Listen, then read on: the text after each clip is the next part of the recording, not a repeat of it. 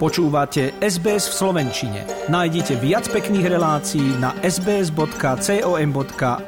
lomeno slovak. Penzisti si od budúceho roka výrazne prilepšia. Dôchodky porastú o 11,8%, čo je najvyšší nárast v histórii. Ekonómovia ale upozorňujú, že inflácia bude do konca roka pravdepodobne rásť ďalej a to sa v peňaženkách dôchodcov od januára nepremietne. Ak má senior v tomto roku dôchodok napríklad 500 eur, od januára bude dostávať o 59 eur viac. Dôchodcom sa penzie zvyšujú na základe tzv. dôchodkovej inflácie, ktorá dosiahla hodnotu 11,8%. Podľa Vladimíra Baláža, vedeckého pracovníka prognostického ústavu SAU, to však nepostačí. Dôchodcovia majú ten spotrebný kôž trošku odlišný, lebo minajú viacej za lieky, menej povedzme za mobily a kultúru. Treba však vidieť, že dôchodcovia dostanú tie nové dôchodky až od 1. januára, čiže vlastne to zvýšenie 1,8% už nezachytí tú infláciu, ktorá bude do konca roka. Jednota dôchodcov Slovenska naďalej pripomína, že penzisti potrebujú pomoc skôr ako na budúci rok. Trvajú na mimoriadnej valorizácii ešte v tomto roku. Obce vyzývajú občanov na šetrenie pitnej vody. Nedisciplinovaných obyvateľov môžu samozprávy kontrolovať a dokonca aj pokutovať. Takmer 40 samozpráv vyzýva ľudí, aby obmedzili polievanie záhra či napúšťavanie bazénov. Kontrolu dodržiavania opatrení majú na starosti starostovia obce. Sucho a horúce teploty robia problém aj v slovenskej prírode. Hasiči apelujú na návštevníkov lesov, aby sa správali zodpovedne pri pohybe v prírode. Momentálne platí mimoriadne vysoké riziko vzniku požiarov kvôli teplotám. Vstup do lesov a pohyb mimo vyznačených turistických trás je zakázaný.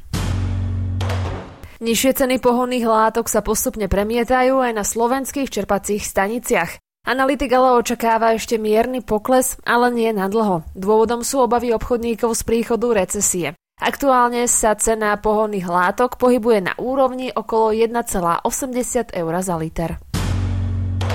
Rozhodovanie ústavného súdu o prorodinných opatreniach sa môže naťahovať. Hnutie Oľano preto pripravuje záložné riešenie, aby rodiny sľubované peniaze dostali. Prezidentka napadla na ústavnom súde iba tie časti prorodinného balíčka, ktoré majú nadobudnúť účinnosť od 1. januára budúceho roka.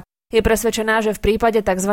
krúžkovného nebol dôvod na skrátené legislatívne konanie. Rovnako podľa nej zákon porušuje pravidlá rozpočtovej zodpovednosti a je v rozpore s dohovorom o právach dieťaťa. Viac už hovorca prezidentky Martin Strižinec. Okrem tých procesných dôvodov uvádza v tom podaní aj hmotnoprávne dôvody. A takisto žiada ústavný súd, aby pozastavil účinnosť toho zákona v prípade, ak by nerozhodol pred 1. januárom budúceho roka. Ústavný súd ale pri takomto type konania nemá stanovenú lehotu, dokedy musí rozhodnúť. Ústavný právnik upozorňuje, že to môže trvať aj niekoľko rokov. Máme už skúsenosti, že v týchto konaniach ústavný súd niekedy rozhodoval aj niekoľko rokov.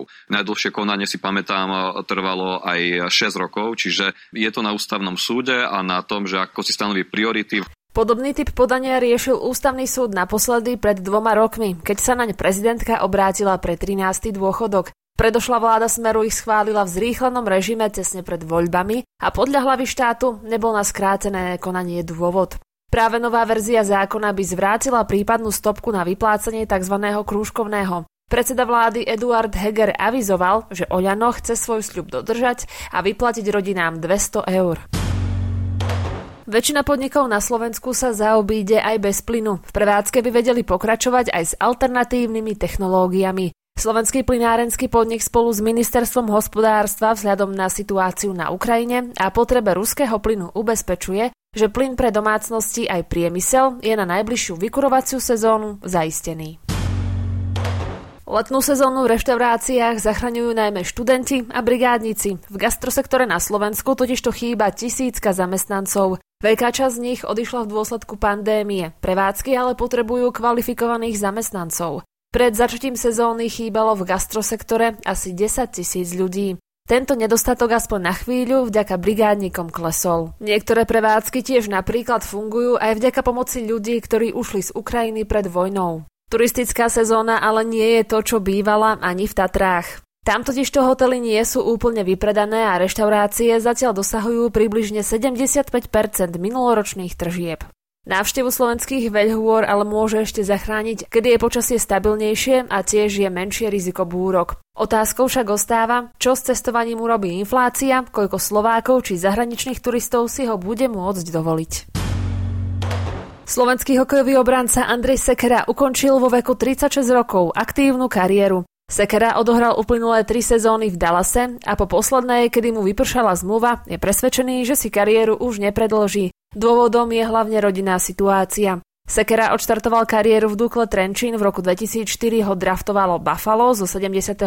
miesta, dokopy odohral v základnej časti NHL 842 zápasov a nazbieral 253 bodov. V roku 2012 tiež získal striebro na majstrovstvách sveta v Helsinkách, dokopy štartoval na 8 šampionátoch, dvakrát sa predstavil aj na zimných olympijských hrách. V týme Európy si zahral na svetovom pohári, kde taktiež získal striebro. Páči sa mi? Zdieľajte, komentujte, sledujte SBS v Slovenčine na Facebooku.